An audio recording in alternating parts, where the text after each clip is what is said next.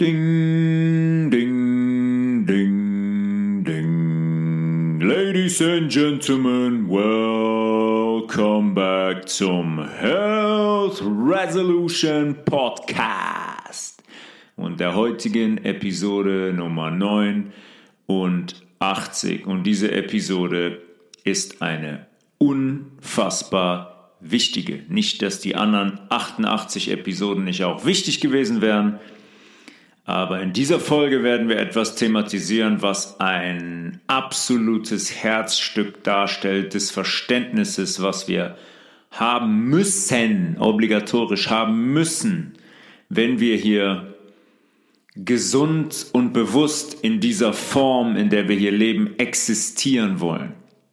Wir werden heute zwei Wissenschaftler thematisieren, die ungefähr in ihrer Arbeit dreißig Jahre auseinander liegen.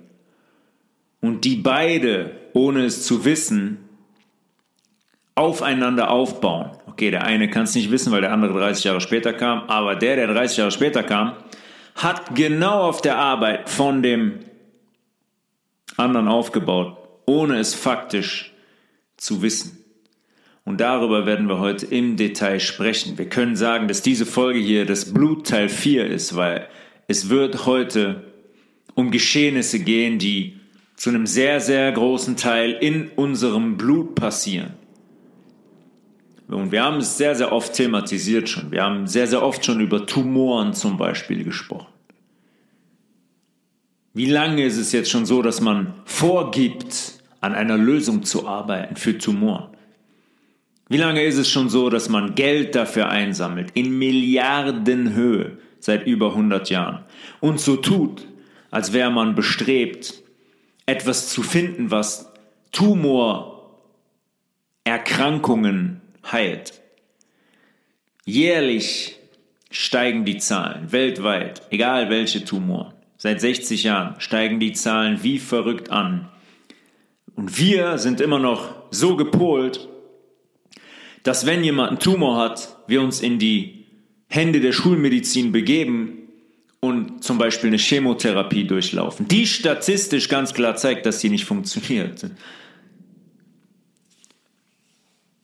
da muss man sich fragen an der Stelle, okay, gibt es wirklich, wenn alle Ärzte so unterwegs sind, gibt es wirklich keine Ärzte und keine Menschen, die diese Zusammenhänge verstehen? Und wir haben schon genug davon thematisiert, auch genügend Ärzte thematisiert, die es gesehen haben und auch heute sehen. Und natürlich hat es diese Menschen immer gegeben, auch in diesem Sektor, in dem man einen schweren Stand hat, beziehungsweise nicht existieren darf, wenn man die Wahrheit sucht, die Wahrheit vertritt und wirklich an Gesundheit existiert, äh, existiert ist, interessiert ist.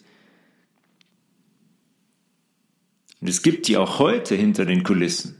Ärzte, die Menschen reihenweise heilen, was jetzt zum Beispiel tumoröse Geschehen angeht, weil die genau wissen, was ein Tumor ist und welcher Zusammenhang besteht zwischen Milieu, also dem pH-Wert, unserem Zwischenzellraum, und halt eben diesem tumorösen Gewebe, haben wir schon besprochen, was eigentlich nur eingekapseltes Gewebe ist. Und schon vor hundert Jahren hat Otto Warburg uns das, uns das gezeigt, und hat ganz klar gesagt, Freunde, keine Erkrankung, inklusive Krebserkrankungen, kann existieren, wenn das Milieu basisch ist. Mit einem pH-Wert größer, im Fall eines Tumors schon größer als fünf Komma fünf. Wenn es im optimalen Bereich ist, sieben Komma fünf, acht, acht Komma fünf, kann kein Tumor existieren. Und Warburg war bei weitem nicht der einzige. Warburg in den zwanzigern. Das, worüber wir heute sprechen, über den ersten Kollegen, den müssen wir auch da ansiedeln, in den zwanzigern.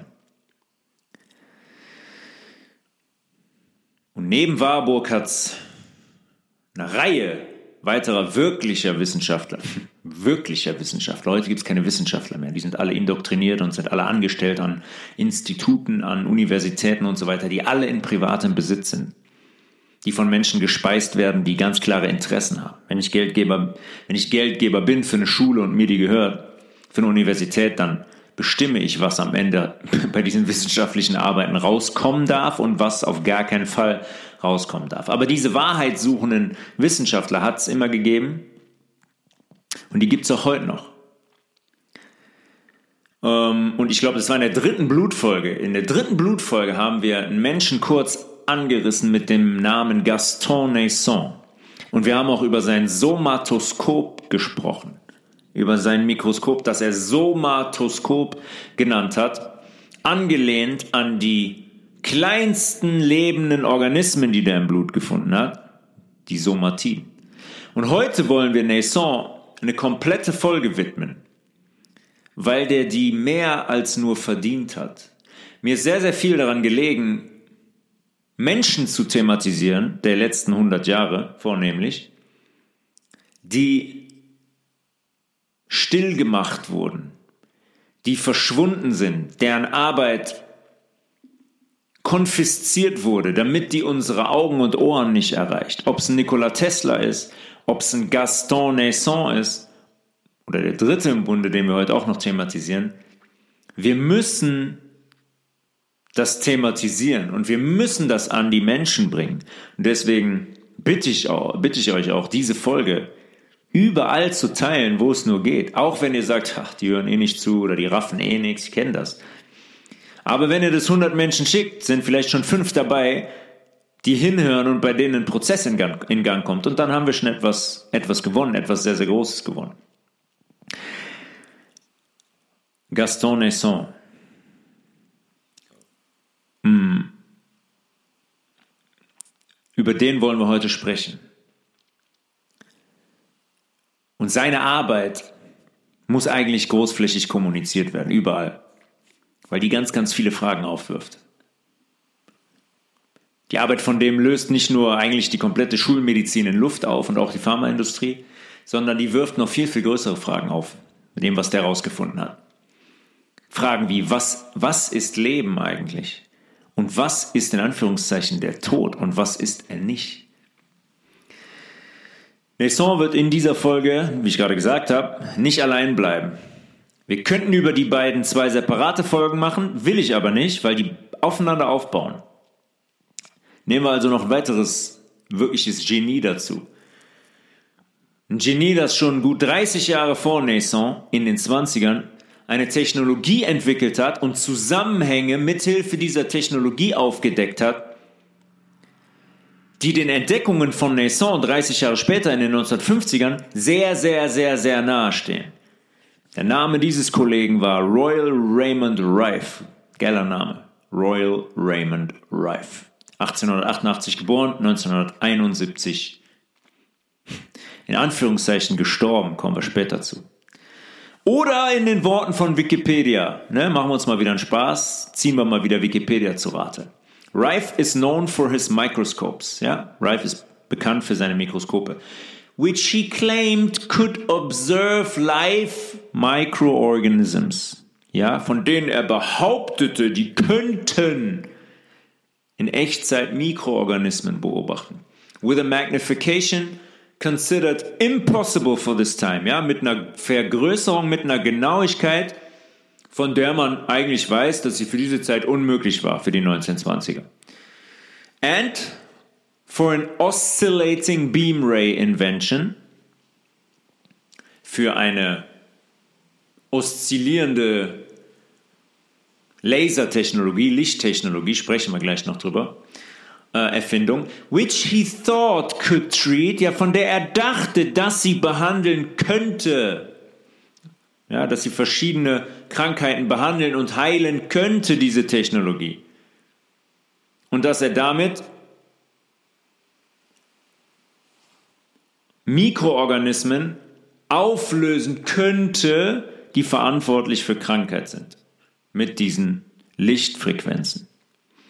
Although he came to collaborate with scientists, obwohl er wahrhaftig quasi äh, mit Wissenschaftlern zusammengearbeitet hat, Doctors and Inventors of the Epoch, ja, mit, sowohl mit Ärzten als auch mit Erfindern dieser Epoche, and his findings were published in newspapers and scientific journals, ja, und seine ähm, Erkenntnisse in Zeitungen und wissenschaftlichen Magazinen veröffentlicht wurden, like the Smithsonian Institution, wie in dem Journal der Smithsonian Institution von nineteen forty-four, they were later rejected by the American Medical Association, the American Cancer Society and Mainstream Science. Ja, wurden sie später aber ganz klar widerlegt von der A M A, der, Mer- der American Medical Association, the American Cancer Society, der amerikanischen Tumorgesellschaft eigentlich, Krebsgesellschaft und der Mainstream-Wissenschaft. Das ist der Text von Wikipedia über Royal Raymond Rife.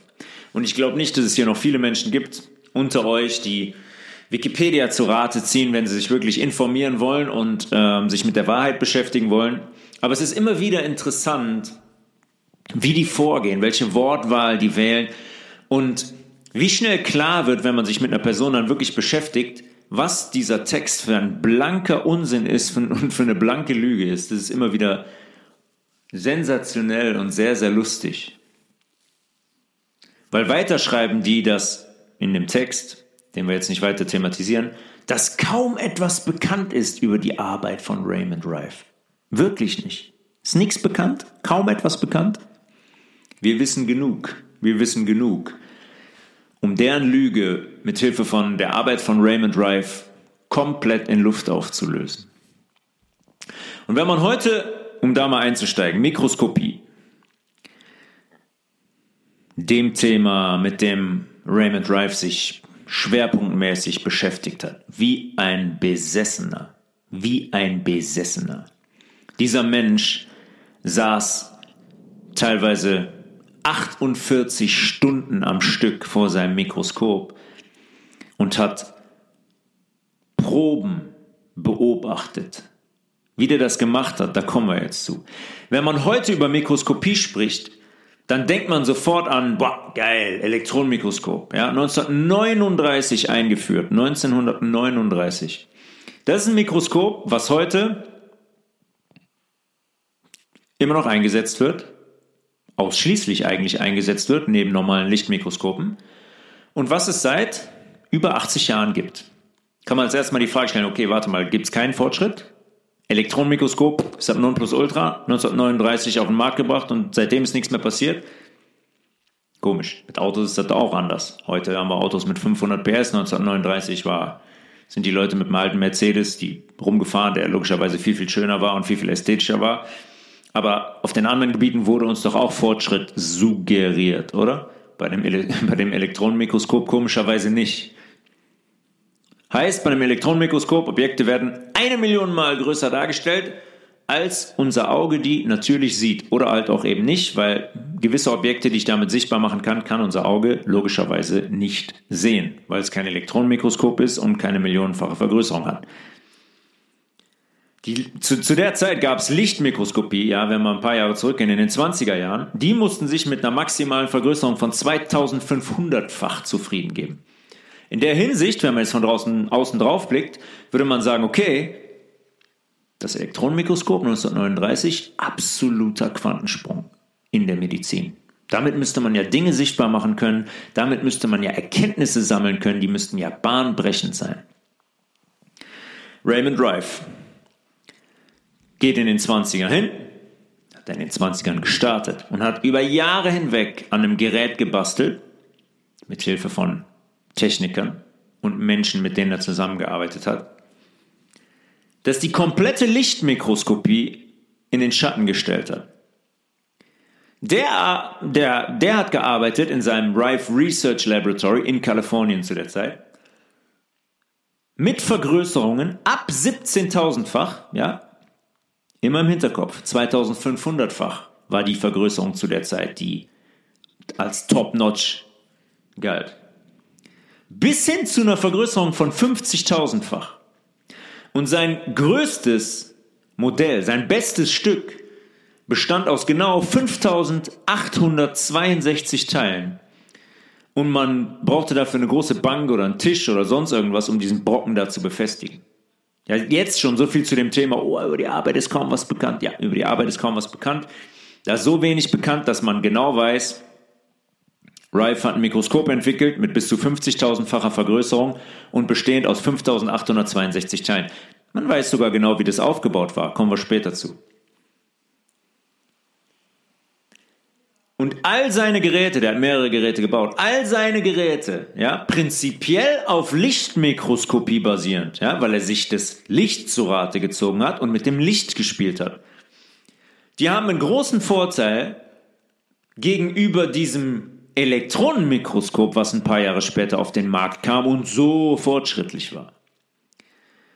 In einem Elektronenmikroskop arbeite ich in einem Vakuum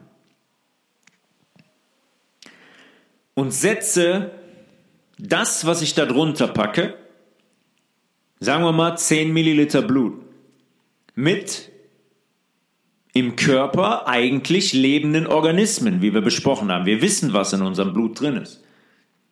Packe ich jetzt unter ein Elektronenmikroskop. Und das funktioniert so, dass ich diese zehn Milliliter Blut jetzt einem Elektronensturm aussetze. Heißt, diese zehn Milliliter Blut unterliegen sofort sogenannten protoplasmischen Veränderungen. Heißt am Ende des Tages, die sind innerhalb von einem Bruchteil von Sekunden sind die tot. Zu Deutsch, ein Elektronenmikroskop eignet sich nicht, um, um zum Beispiel lebende Zellen zu beobachten. In ihrem natürlich lebendigen Zustand. Die quasi bei der Arbeit zu untersuchen. Unmöglich, auch wenn ich hingehe jetzt und ich habe zum Beispiel, wie man das in Laboren macht, einen Nährboden. Ich habe einen Nährboden, auf dem ich ähm, Mikroorganismen ziehe zum Beispiel. Jetzt müsste ich ja hingehen, wenn ich irgendeine Erkenntnis haben will, müsste ich diese Mikroorganismen live beobachten können. Bei der Arbeit. Kann ich aber nicht. Kann ich nicht. Unter einem Lichtmikroskop mit zweitausendfünfhundertfacher Vergrößerung kann ich das. Sobald ich das Zeug unter ein Elektronenmikroskop packe, bumm, ist vorbei. Mikroorganismen leben tot. Ist unmöglich. Normalerweise müsste man das doch anstreben, um der Wahrheit nahe zu kommen. Was passiert denn wirklich auf diesem Nährboden? Was machen diese Mikroorganismen? Wie verhalten die sich in Echtzeit? Alles andere bringt mir doch gar keine Erkenntnis. Wenn ich der Wahrheit wirklich nahe kommen will, muss ich das können. Wenn ich das nicht kann, kann man es vergessen. Und das ist heute genau die Schnittstelle, um die es geht in dieser Folge. Und ich sage euch eins, das ist so dermaßen spannend und erkenntnisreich. Das ist der Wahnsinn. Am Ende des Tages ist das nämlich genau das Problem. Dieser Unterschied zwischen einem Mikroskop von Raymond Rife und dem Elektronenmikroskop. Das ist genau die Schnittstelle, die die Wahrheit von der Lüge trennt. Und das ist genau das, was die Protagonisten der heutigen Episode bewiesen haben. Weil Rife konnte das mit all seinen Geräten. Der konnte genau das. Der konnte Beobachtungen machen in einer Vergrößerung, wie es niemand konnte zu dieser Zeit. Auch Also vor neununddreißig sowieso schon nicht, weil die alle durch ein Lichtmikroskop geguckt haben, mit zweitausendfünfhundertfacher Vergrößerung. Auch ab neununddreißig nicht. Dann hast du eine millionenfache Vergrößerung in einem Elektronenmikroskop, aber du siehst nichts. Du siehst nur tote Organismen unter deiner Probe. Die haben alle nichts gesehen, die Mediziner und Wissenschaftler, weil die alle durch ein Elektronenmikroskop geglotzt haben. Wir haben das schon öfters thematisiert, zum Beispiel in den Blutfolgen. Der Zustand vom Blut nach einer Abnahme. Ja, zwei Tage später ist das im Labor, Zentrifuge, dut, dut, dut, in den Computer rein, der liest irgendwelche Werte aus. Überhaupt gar keine Aussagekraft, über nichts mehr. Da ist nichts mehr lebendig. Bei der Live-Blutanalyse schon, die haben wir thematisiert. Dark Field Microscopy zum Beispiel. Da kann ich immer eine Aussage über den Gesundheitszustand treffen. Aber da bin ich auch limitiert, was die Vergrößerung angeht. Raymond Rife hat also nicht nur behauptet, wie Wikipedia das sagt, ne, behauptete, dass der Mikroorganismen in Echtzeit beobachten konnte. Der konnte das wahrhaftig mit seinen Geräten, die fünf bis zu zwanzigfach stärker waren als Lichtmikroskope zu dieser Zeit. Und die gegenüber dem Elektronenmikroskop den Vorteil hatten, dass sie Organismen lebend beobachten konnten.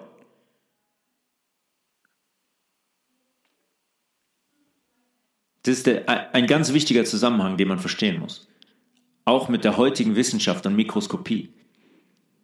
Die gucken nur auf tote, auf totes Gewebe. Komplett Banane.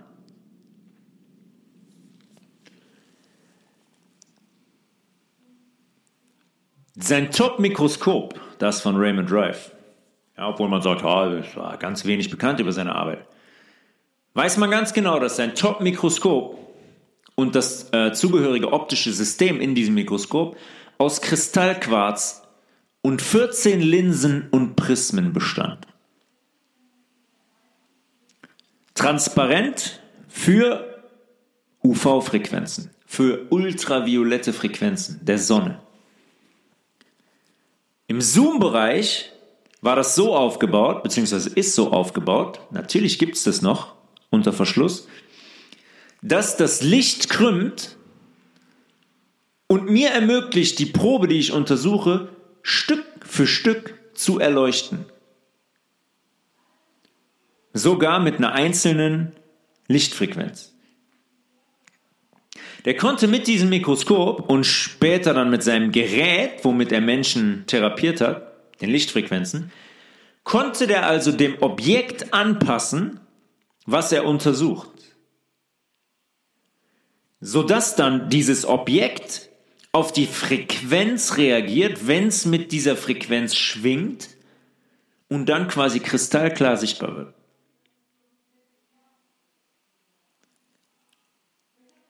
Vielleicht einfacher, wir können uns das so vorstellen. Ähm, Lichtmikroskope zu der Zeit konnten einen Baum ausleuchten. Man hat den Baum allerdings nur als Ganzes gesehen. Da war ein Baum.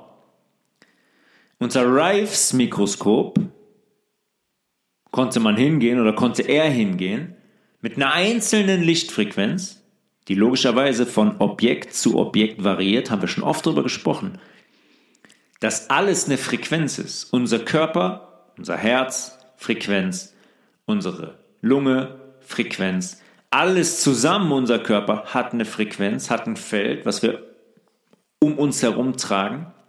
Und so ist es auch bei allen anderen Objekten oder lebenden Organismen.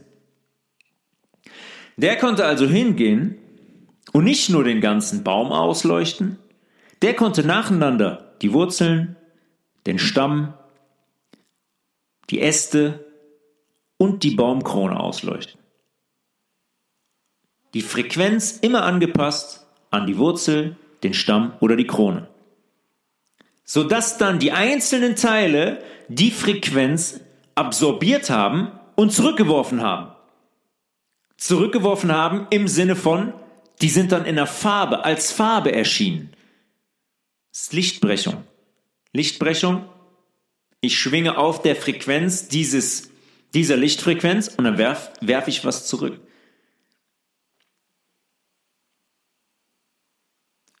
So sieht Raymond Rife quasi Details, die kein anderes Lichtmikroskop sichtbar machen konnte. Unabhängig von der Vergrößerung, die zwanzig mal größer war. Der hatte die Kontrolle über die Lichtfrequenz und die Ausleuchtung der Probe des Mikroorganismus, den er untersucht oder untersuchen will.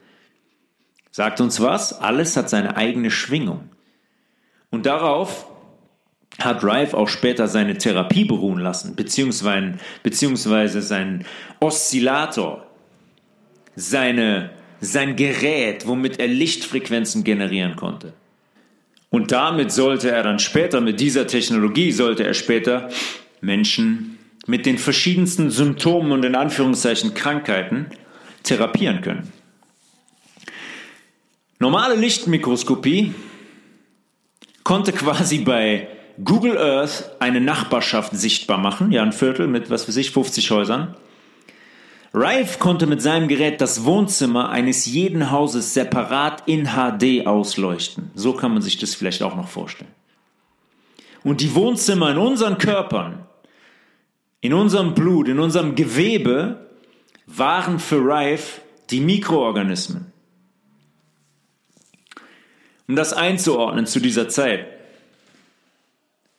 Verschiedenste Bakterien hat man quasi zu der, was heißt zu der Zeit, dann heute auch noch, weil man so ein Elektronenmikroskop verwendet, verschiedenste Bakterien hat man nur außerhalb des Körpers zeigen können. Gezogen in der Petrischale auf einem Nährboden. Da hat man die sichtbar gemacht. Zu der Zeit hatte noch niemand Mikroorganismen in Echtzeit live in einer frischen Probe zum Beispiel eines Probanden nachgewiesen, beziehungsweise auf einem künstlichen Nährboden auch nicht, weil die Gerätschaft dafür nicht existiert hat und auch heute nicht existiert. Normale Lichtmikroskopie, ja klar, unter normaler Lichtmikroskopie, ja super, aber da bin ich limitiert, weil ich eine Vergrößerung von zweitausendfünfhundert, dreitausendfach habe und da bin ich limitiert in dem, was ich sehe. Was ist, wenn ich das jetzt steigern kann, wie Rife das gemacht hat? Was sehe ich dann mehr im Blut? Was da passiert? Ist das vielleicht der Grund dafür, warum wir seit achtzig Jahren auf diesem Elektronenmikroskop rumhängen? Damit wir nicht genauer gucken können, was da passiert? Ja, die Antwort ist ja. Das werden wir heute thematisieren. Dabei wurde quasi unterschieden zwischen Objekten, die in einem bakteriellen Filter hängen blieben und Objekten, die den Filter passieren konnten, die also, in dem Moment, wo sie den Filter passieren, nicht isolierbar waren. Diese Lebewesen, die nicht isolierbar waren, bezeichnete man damals als Viren. Ganz richtig, ganz richtig gehört. Das Wort Virus, Gift, bezog sich nur darauf, dass diese Objekte bakterielle Filter passieren konnten. Ja, es ist nicht der Quatsch, der uns heute erzählt wird. Objekte, Mikroorganismen, die zu der Zeit bakterielle Filter passieren konnten, die nicht filtrierbar waren, die nicht isolierbar waren, die nicht greifbar waren für die in Anführungszeichen Wissenschaftler, hat man als Virus bezeichnet. Weil man damals... Erinnert euch, Ende des neunzehnten Jahrhunderts, Pasteur, Pasteur, Béchamp, Koch, die Installation der Schulmedizin, weil man darauf verhaftet war, dass Bakterien eine bestimmte Größe haben und dass kleiner als das, als diese bestimmte Größe, kein Bakterium sein kann. Jetzt kam Rife mit seinem Mikroskop, das genau in dieses Thema Klarheit bringen konnte, weil der eben in der Lage war, diese nicht filtrierbaren Mikroorganismen, die den Filter passieren konnten, sichtbar zu machen. Das ist genau der Punkt. Der hatte eine Vergrößerung zur Hand und eine Technologie der Lichtbrechung, die dazu in der Lage war. Ja, diesen Ding haben alle gesagt, oh, aber Probe, Filter, okay, hier bleibt das und das bleibt im Filter hängen und hier Tuberkulose-Bakterium und hier Syphilis-Bakterium, bla bla bla. Er konnte allerdings jetzt sichtbar machen, was den Filter passiert. Okay, soweit so gut. Wir können uns vielleicht schon vorstellen, was für eine Problematik damit einhergehen könnte, wenn jemand einen solchen Einblick bekommt, den faktisch noch nie jemand davor bekommen hat, ins Blut.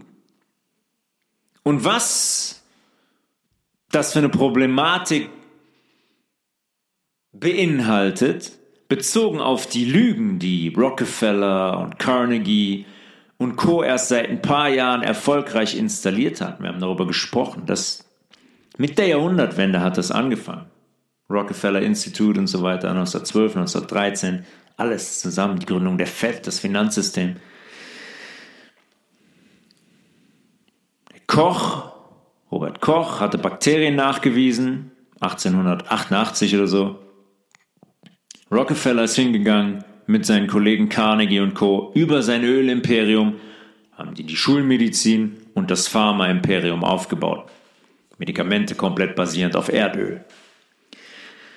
Außerdem gab es in den U S A, eben schon kurz thematisiert, die A M A, die American Medical Association, seit achtzehnhundertsechsundvierzig. Die später dann zu dieser Zeit der Jahrhundertwelle von äh, Jahrhundert, des Jahrhundertwechsels, der Jahrhundertwende, das wollte ich sagen, von Rock, Rockefeller und Co. quasi privatisiert worden ist. Und bestimmt hat, sehr genau bestimmt hat, wie Medizin, Medikation, Wissenschaft und Therapie in den U S A auszusehen hatte. Eine Mitgliedschaft, eine Mitgliedschaft in der A M A war nicht nur für Ärzte quasi Pflicht und Forschern, auch für Forscher, sondern auch Mitgliedschaften von Universitäten und medizinischen Schulen, haben wir auch damals thematisiert, wie Rockefeller und Co. hingegangen sind und Schulen und Kliniken und so weiter privatisiert haben und die dazu gezwungen haben, mitzuspielen.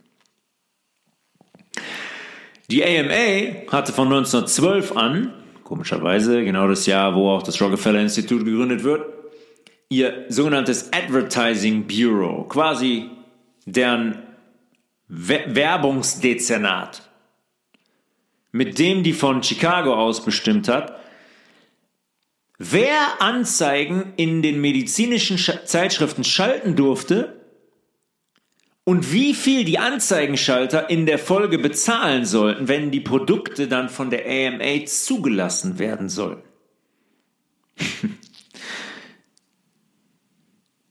Es ist nichts anderes als das, was heute, was heute passiert in allen Bereichen.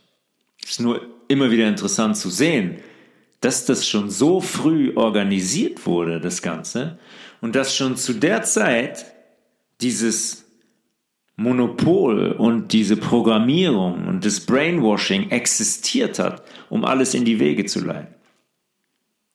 Weil über so ein Institut wie die A M A, die auch noch ihr eigenes Marketingbüro quasi hatte, kontrolliere ich natürlich die komplette Industrie. Und ich entscheide ganz genau, ganz allein, welche Medikamente wo und wann platziert werden. Und auch für welche Symptome, welche Medikamente einzusetzen sind. Kurzes Beispiel. Am siebenundzwanzigsten Oktober neunzehnhunderteinunddreißig geht der A M A-Direktor Mister Fishbein hin und zertifiziert das Produkt Melum von King's Laboratories, so hieß damals die Firma, King's Laboratories. vierzehn Tage später geht Fishbein hin und sagt diesem Kontaktmann der Firma, dass die aber jetzt bitte Werbung machen müssen in einem der zweiundvierzig Medizinmagazinen. Die haben gesagt, pass auf, ihr müsst jetzt aber, ich habe da zertifiziert, ihr müsst jetzt eine Werbung schalten. Hier in einem der Magazine. zweiundvierzig Stück, könnt ihr euch eins aussuchen. Hat die Firma verneint. Warum auch immer, die Firma wollte das nicht. Eine Woche später ist die A M A dann hingegangen und hat dieser Firma die Zulassung für deren Produkt entzogen. So einfach. So einfach funktioniert ein solches Institut, hinter dem Leute stehen mit dieser Power. Logisch, dass ein Royal Raymond Rife mit seiner Arbeit und dem Potenzial, was in der Arbeit steckte, jetzt eine relativ große Bedrohung war, oder? Warum, kann man fragen. Warum? Warum ist der eine Bedrohung? Weil Rife mit seiner Technologie hingegangen ist und sich auf die Suche gemacht hat. Auf die Suche nach, sagen wir mal, Mikroorganismen, die Filter passieren, die man noch nicht sichtbar machen konnte. Der wollte quasi aufdecken, was das für Organismen sind. Und der hatte speziell im Kopf, dass es einen Organismus geben muss, einen Mikroorganismus, der mit Tumorerkrankungen in Verbindung gebracht werden kann. Der hat vermutet, okay, irgend so ein Ding muss doch irgendwie einen Tumor auslösen.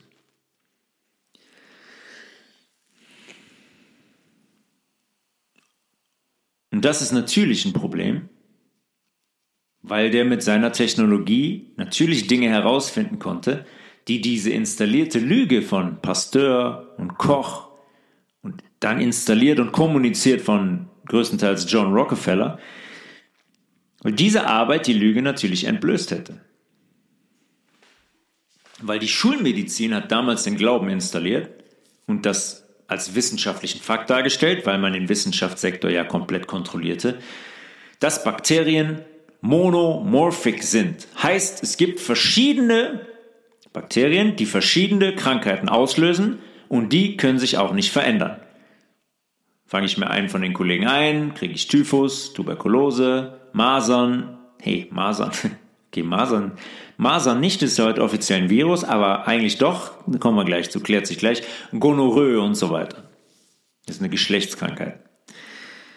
Auf diesem, auf diesem Glauben, dass Bakterien unveränderlich sind und ein Bakterium macht das und das Bakterium löst das aus, haben die ihr komplettes Impfimperium aufgebaut, was damals schon lief. Ja? Wir haben die spanische Grippe, war schon, war schon ein paar Jahre her. Und diese groß angelegten Impfkampagnen, die haben schon vor der spanischen Grippe angefangen, weswegen man sagt, eigentlich ist hier niemand krank geworden, der die Impfung nicht bekommen hat, auch damals schon. Also kann ich mich gegen diese Bakterien impfen lassen, damit ich diese klassischen, in Anführungszeichen, Infektionskrankheiten nicht bekomme. Komisch heute, dass alle ungeimpften Kinder nie Masern bekommen. Damals gab es allerdings zwei Lager. Heute gibt es nur noch ein Lager. Damals gab es noch zwei. Die, die behauptet haben, dass Bakterien unveränderlich sind, und die, die behauptet haben, dass Bakterien sehr wohl veränderlich sind. Dass Bakterien dem Pleomorphismus unterliegen, dass sie ihre Gestalt regelmäßig verändern. Wir haben schon ausführlich über Antoine Béchamp gesprochen, der prinzipiell das achtzehnhundertsechzig dokumentiert hat. Ohne Rifes Supermikroskop. Bezogen auf ihn hat man was gemacht? Man hat die Wahrheit erfolgreich unterdrückt, man ist mit Pasteur gegangen, man hat die dokumentierten Arbeiten von Béchamp alle verschwinden lassen. So verschwinden lassen, dass, wir sind jetzt ungefähr neunzehnhundertdreißig, dass diese Arbeit von ihm sechzig bis siebzig Jahre später immer, immer noch nicht zugänglich war und dass das Ganze quasi immer noch ungeklärt war. Und heute können wir sagen, hundert Jahre später, beziehungsweise Béchamp hundertsechzig Jahre später, dass das Thema nicht nur ungeklärt ist, sondern dass das Gegenteil, komplettes Gegenteil, die Lüge installiert wurde und auch großflächig von Menschen geglaubt wird. Zum Pleomorphismus. Da gab es zum Beispiel, da gab es mehrere Menschen, die Pleomorphismus eigentlich bewiesen haben, nach Béchamp. Zum Beispiel gab es in Schweden Ernst Almquist, der neunzehnhundertzweiundzwanzig nach zwanzig Jahren Forschung und hunderten Beobachtungen von Pleomorphismus bei Bakterien zu dem Schluss gekommen ist, ein Zitat von ihm, dass niemand vorgeben könne zu wissen, den kompletten Lebenszyklus und die Vielzahl nur eines einzigen Bakteriums zu kennen. Das zu denken, wäre lediglich eine Annahme. Der hat also gesagt, ja Freunde, der Lebenszyklus, der mögliche von einem Bakterium und die verschiedenen Formen, die das Bakterium annehmen kann, kennt niemand. Ein anderer war neunzehnhundertvierzehn Doktor Edward Rosenau, der später auch mit Rife zusammengearbeitet hat, der ganz eindeutig zu dem Schluss kam, dass Bakterien veränderlich sind und sich aktiv in verschiedene Formen verwandeln können, je nachdem, welchen Bedingungen man sie aussetzt. Thema Milieu. Werfe ich ein Bakterium in Cola, nimmt das eine Form an. Werfe ich es danach in Sprite, nimmt es eine andere Form an. Werfe ich es danach in Selleriesaft, nimmt es wieder eine andere Form an. Ein weiterer Wissenschaftler und Arzt, Doktor Arthur Isaac Kendall, hat zu der Zeit um die zwanziger herum einen Nährboden entwickelt, das sogenannte K-Medium, nach sich benannt. K-Medium, Kendall. Mit diesem Nährboden hat er gezeigt, der Nährboden führte dazu, dass Bakterien jeglicher Art ihre Gestalt geändert haben und in, die, in diesem Medium zu einer anderen Form transformiert sind. Und mit diesem Medium von Kendall hat auch Rife gearbeitet. Rife kam mit der Technologie, mit dem Mikroskop, mit dem er Licht gekrümmt hat, mit dem er Vergrößerungen von bis zu fünfzigtausendfach herstellen konnte. Und jetzt kam Kendall mit seinem Medium, mit diesem K-Medium, mit dem Nährboden, den Rife gebraucht hat, um zu zeigen, um sichtbar zu machen, was mit diesen Bakterien auf diesem Nährboden wirklich passiert. Am Anfang hat es nämlich noch nicht so funktioniert. Der konnte diese Mikrobe, den Mikroorganismus, den er als verantwortlich für Tumorerkrankungen angesehen hat, konnte er nicht, konnte er nicht zeigen am Anfang. Also ist er hingegangen und hat ein bisschen rumgetrickst. Der hat die Fähigkeit seines Gerätes der Lichtfrequenzen quasi benutzt und hat herausgefunden, dass Mikroben nicht nur auf die Frequenzen reagieren, sondern auch auf Gase wie zum Beispiel Neon, Xenon und Argon.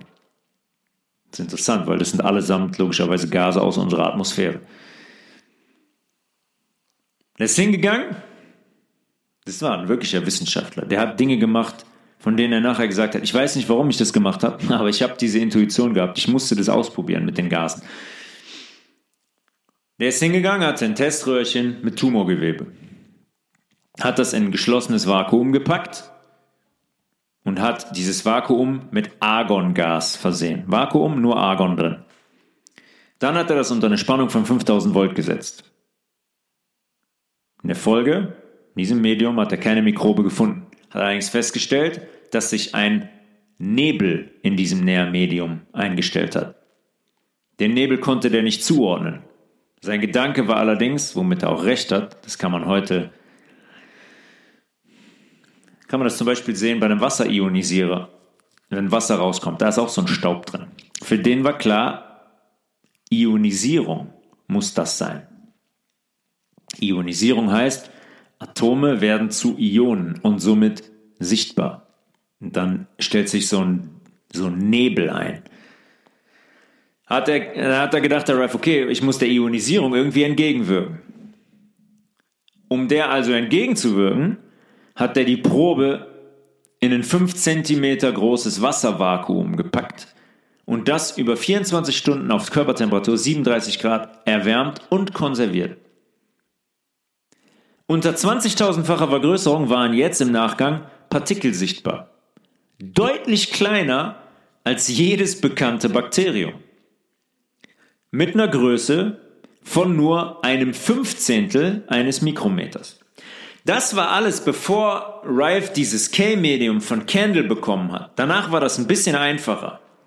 Aber er hat ein bisschen rumgetrickst und quasi ein Medium hier hergestellt, mit dem er diese Bakterien viel, viel kleiner als alle bekannten sichtbar machen konnte. Also, das, was er unter zwanzigtausendfacher Vergrößerung dann sichtbar gemacht hat, war viel, viel kleiner als jedes bekannte Bakterium. Mit einer Größe von einem Fünfzehntel eines Mikrometers. Ein Mikrometer ist ein Millionstel eines Meters. Ja, und das ist jetzt ein Fünfzehntel davon. Damit wir mal wissen, über welche Dimensionen wir sprechen und damit wir mal wissen, wozu dieses Gerät in der Lage war. Jetzt ist er hingegangen, Rife, und hat diese Mikrobe, die übrigens immer die gleiche Färbung hatte, da haben wir eben drüber gesprochen, in der Lichtfrequenz, war immer so ein rötlicher Ton. Das hat er B X B X-Virus getauft. Nicht, irrit- nicht irritieren lassen von Virus, wir haben eben darüber gesprochen. Virus gleich Bakterien, Mikroorganismen, die diesen konventionellen Bakterienfilter damals passieren konnten, die offiziell nicht filtrierbar waren. Okay.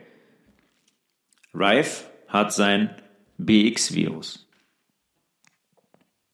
Den, den Versuch, genau den Versuch hat er genau hundertvier Mal wiederholt. Das Ergebnis war immer identisch. Also ist er hingegangen und hat dieses Etwas isoliert und hat das über vierhundert Ratten verabreicht, die alle tumoröses Gewebe ausgebildet haben.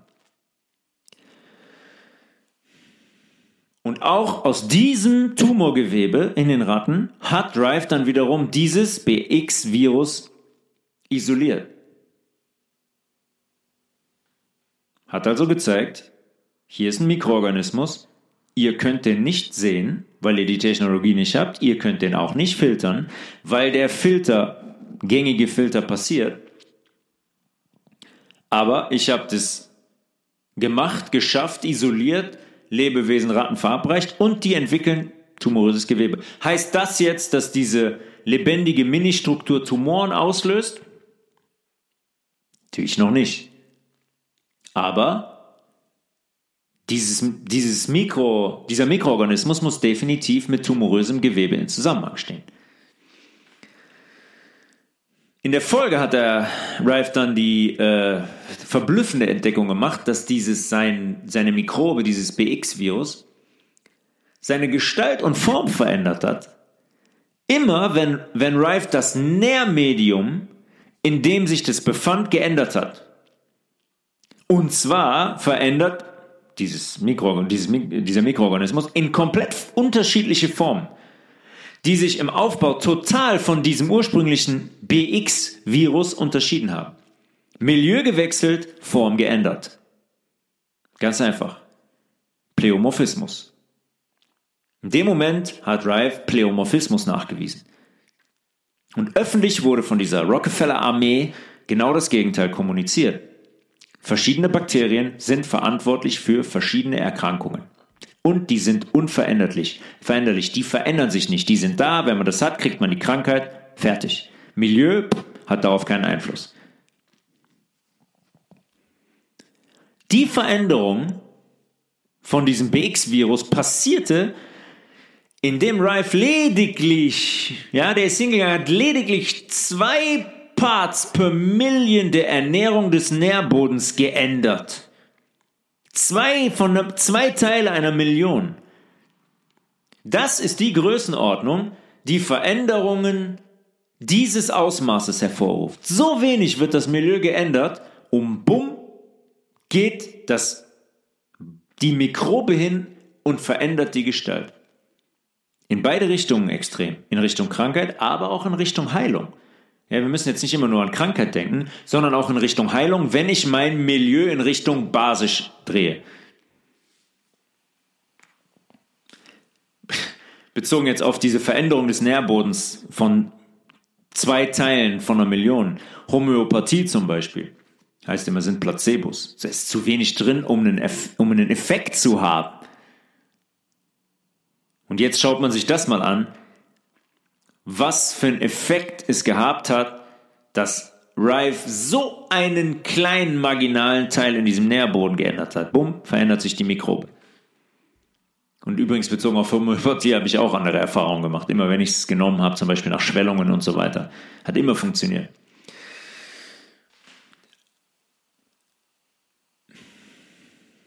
Diese von, von Rife entdeckte Form passte immer durch den Filter. Die war kaum isoliert rauszufiltern. Mit den Veränderungen allerdings, mit der Transformation, ist das Teil, diese Mikrobe, so transformiert, dass die dann durch Veränderung des Nährbodens so groß war, dass die komplett in der Filtration quasi hängen geblieben ist und ganz easy herausgefiltert werden konnte. Mit einer weiteren Veränderung ist es dann zum Beispiel in ein, in ein Kokkenbakterium transformiert, was man damals schon kannte, schon mal gesehen hat unter Lichtmikroskopie. Weil so eine Kokkenbakteriumform ist so groß, dass man die unter einem normalen Mikroskop sehen kann. Auch damals mit dem Lichtmikroskop.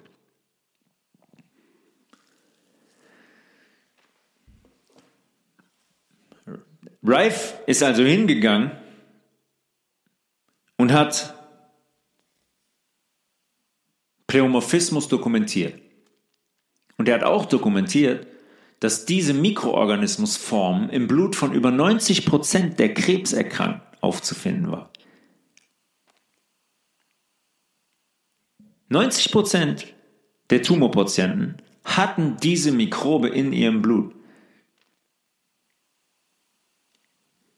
Jetzt ist er hingegangen und hat diese Form der Mikrobe nach der Isolation, ist kein Spaß, auf einen Spargel-Tomaten-Nährboden gepackt. Relativ basisch vielleicht sogar. Auf dem Nährboden ist der Mikroorganismus dann hingegangen und hat sich in eine Pilzform verwandelt, ähnlich einem Hefepilz. Und innerhalb von sechsunddreißig Stunden waren die durch Veränderungen des Nährbodens wieder zurückverwandelbar in das ursprüngliche B X Virus, in die ursprüngliche Form, die in über neunzig Prozent des Blutes der Krebserkrankten aufzufinden war. Das war noch, das war noch nicht alles, allerdings war das noch nicht alles. Diese Pilzform, die der Mikroorganismus angenommen hat auf diesem Spargel-Tomaten-Nährboden, konnte der im passenden Milieu konservieren. Er ist quasi in Winterschlaf geschickt, konserviert, Schlafenszeit, bumm. Knappes Jahr. Dann ist er hingegangen und hat diesen Pilz wieder auf den Spargelnährboden platziert, wo der Pilz sich in ein Bacillus coli verwandelt hat, die zu Millionen in unserem Darm leben. Das ist interessant, weil... Kurz was trinken. Weil man jetzt schon annehmen kann, dass es einen Lebenszyklus gibt von einem, von einer Mikrobe, von einem Bakterium. Einen Lebenszyklus gibt in Bezug auf das Milieu und auf den Nährboden, auf dem sich die Mikrobe befindet. Machen wir mal ein Beispiel. Ich habe jemanden, ich habe jemanden, der ernährt sich dreißig Jahre komplett sauer und industriell, entwickelt eine chronische Erkrankung. Jetzt stelle ich den komplett um auf eine basische Ernährung, ich entgifte den. Das heißt, der wird heilen, zweifelsohne, der wird heilen. Dieser Heilungsprozess könnte der Zyklus der Mikrobe sein.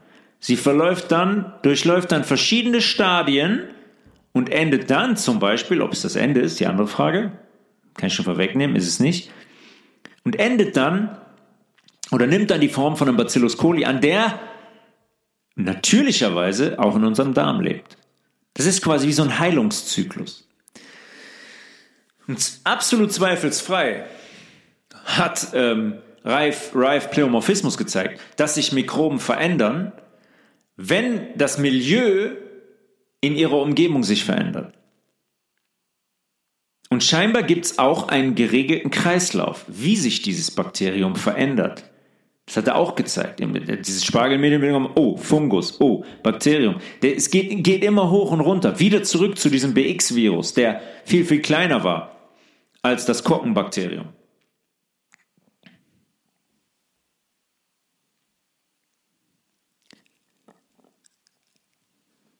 Aber natürlich, um das auch mal, um das mal ganz klar zu sagen, ist, egal welche Form dieser Mikroorganismus annimmt, niemals der Auslöser von zum Beispiel einem tumorösen Geschehen. Und das wusste auch Raymond Rife. In reality, it is not the bacteria themselves that produce the disease. In Wahrheit ist es nicht das Bakterium selbst, das die Krankheit auslöst, but the chemical constituents of these microorganisms, ja, sondern die chemische Zusammensetzung von diesen Mikroorganismen acting upon the unbalanced cell metabolism, die quasi in Zusammenhang mit dem unbalancierten Stoffwechsel der Zelle, Disease, aus der Balance, of the human body that in actuality produced the disease. Diese Mikroorganismen wirken quasi mit dem gestörten Zellstoffwechsel unseres Körpers zusammen, was dann Gifte produziert, was dann quasi wiederum die Krankheit in Anführungszeichen auslöst. We also believe if the metabolism of the human body, wir glauben auch, wenn der Metabolismus, der Stoffwechsel des menschlichen Körpers is perfectly balanced or poised, wenn der perfekt ausbalanciert ist, it is susceptible to no disease. Dann wird der Körper sich keine Krankheit in Anführungszeichen einfangen. Susceptible. Ja, manchmal fehlen mir ähm, deutsche Wörter. Zu Krankheit hingezogen. Ja, er ist nie, dann ist er niemals zu Krankheit hingezogen. Nicht empfänglich. Ha, nicht empfänglich für Krankheit. Und logischerweise durften diese Entdeckungen die breite Masse der Menschen nicht erreichen. Das dürfte uns klar sein. Weil die Entdeckungen das Konzept Schulmedizin und Pharmaindustrie der Lüge bezichtigen. Und das Konzept eigentlich in Luft auflösen. Weil das würde ja bedeuten, dass ich durch die Veränderung meines körpereigenen Milieus gesunden kann oder krank werden kann, wie ich es halt, wie ich es halt wähle. Und das alles ohne Rockefellers Öltabletten, die mein Milieu natürlich weiter vergiften. Und mich immer susceptible to disease machen. Durfte nicht passieren, konnte nicht an die Öffentlichkeit, durfte nicht an die Menschen gelangen. Das ganze Ding hat durch Raymond Rife gewackelt, aber gewaltig. Und Rife ist auch noch weitergegangen. Der hat weiter beobachtet, dass diese Mikroformen am liebsten auf bestimmten Nährböden gewachsen sind. Schweinefleisch und Pilze. Schweinefleisch und Pilze. Im Moment, um das mal kurz zu thematisieren, im Moment gibt es einen Trend hin zu irgendwelchen Superpilzen. Superfood-Pilze. Ja, die lösen Halluzinationen aus und man hat mehr Energie und man kriegt einen anderen Zugang zu seinem Bewusstsein und so weiter.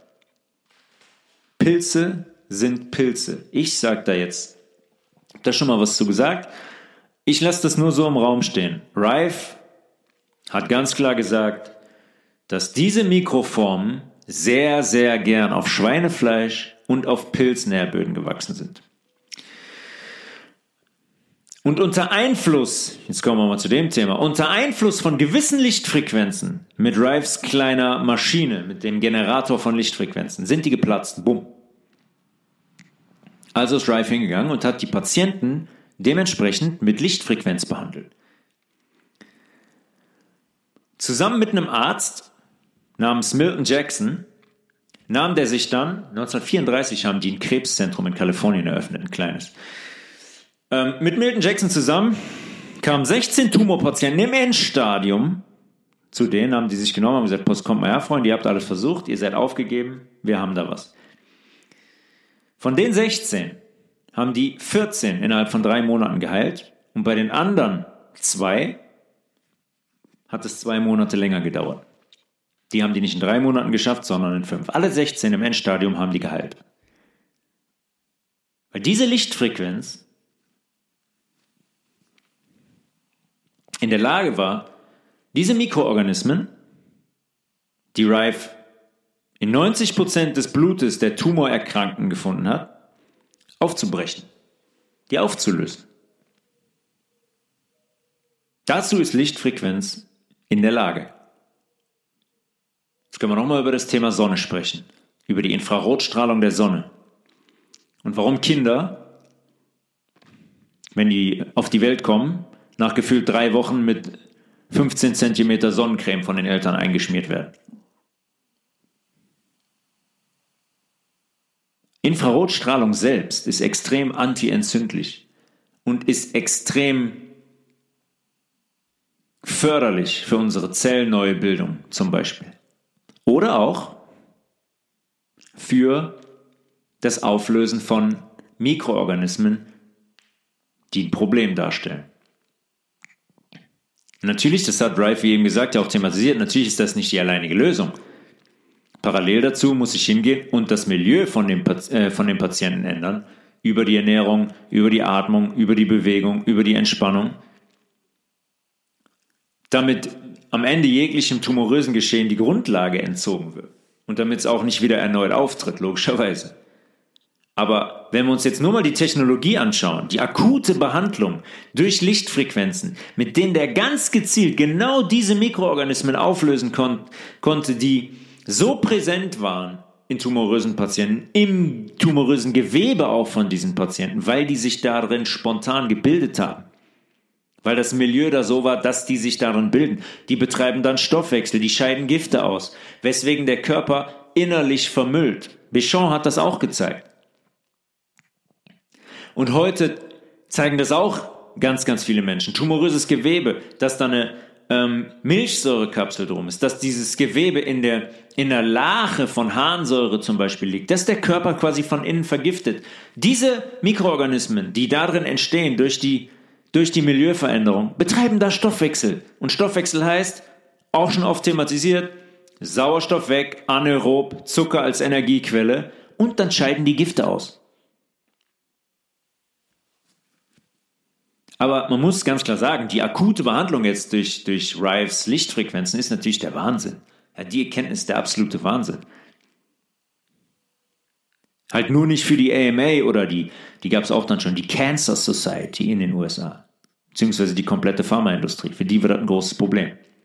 neunzehnhundertvierunddreißig hat der Rife sein Center, sein Cancer Center eröffnet. Habe ich gerade schon gesagt. Indem man dann einige Menschen mehr therapierte und, und heilte. Logischerweise ist was passiert. Relativ kurz danach, eigentlich nur fünf Jahre danach, hat er sich vor Gericht gesehen und musste dieses Zentrum äh, wieder schließen und man hat ihm äh, jegliche Lizenzen entzogen. Die Klarheit darüber, was ein Tumor ist, besteht also mindestens schon seit neunzig Jahren. Und mit der Unterdrückung dieses Wissens und einer möglichen Behandlung hat man allein in den letzten fünf Jahren, ja, wir reden jetzt nochmal in den letzten fünf Jahren, zurück bis zweitausendachtzehn, fünfzig Millionen Menschen umgebracht. Das können wir ja mal bis neunzehnhundertvierunddreißig zurückrechnen. Wie viele Menschen in den letzten neunzig Jahren an tumorösem Geschehen gestorben sind, weil solche Erkenntnisse, die jemand komplett autodidakt quasi erarbeitet hat und der der Menschheit so einen Bärendienst erwiesen hat, weil die alle verschwunden sind, weil man die unter den Tisch gekehrt hat, weil man diese Menschen beseitigt hat. Und dann muss mir noch mal jemand sagen, dass diese Agenda der, sagen wir mal, Bevölkerungskontrolle nicht besteht. fünfzig Millionen in den letzten fünf Jahren. Wenn man das mal, jetzt habe ich eben gesagt, die, die Zahlen sind natürlich von Jahr zu Jahr gestiegen. Nehmen wir mal einen Mittelwert, einfach nur zehn Millionen, zehn Millionen auf die letzten neunzig Jahre. neunhundert Millionen Menschen. zweitausendeinundzwanzig hat man mit Tumormedikationen allein hundertsechsundsiebzig Milliarden U S-Dollar Umsatz gemacht. Und da drin sind die Chemos nicht mal eingerechnet. Die allein kann zwischen zehn bis zweihunderttausend Dollar liegen. Mal genommen mit eins Komma sechs Millionen neuen Fällen in den U S A jedes Jahr.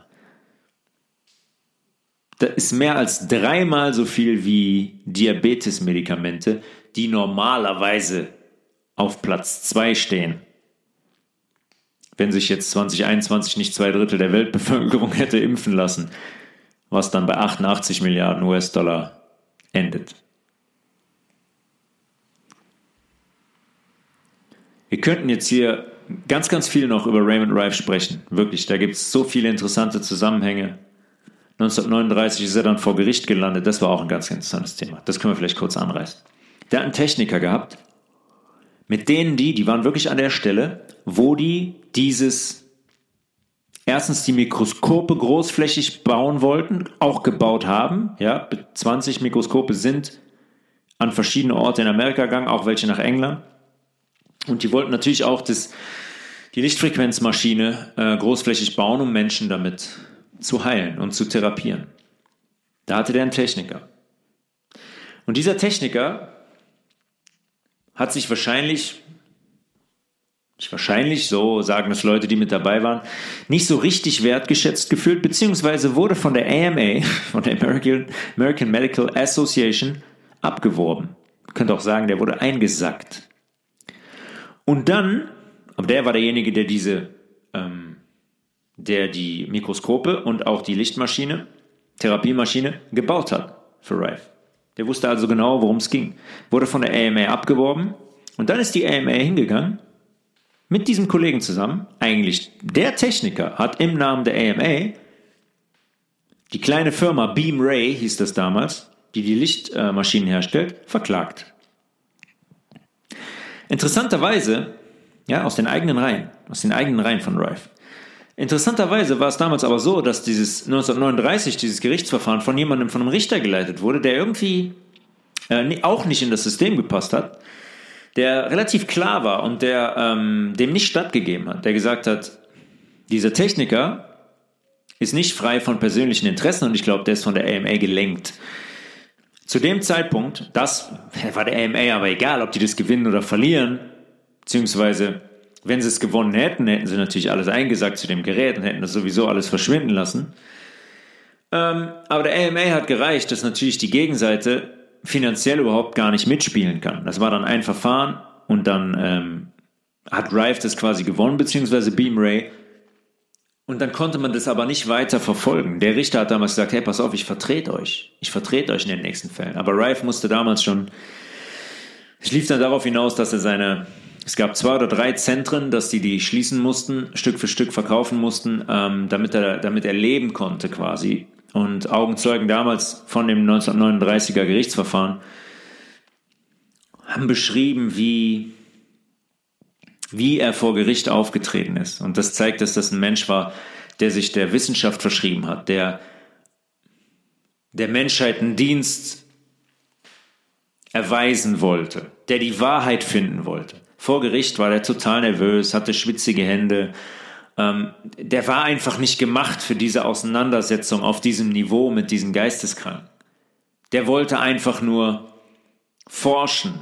Der wollte weiterkommen. Der wollte Erkenntnisse sammeln und nicht gegen die A M A vor Gericht, vor Gericht stehen.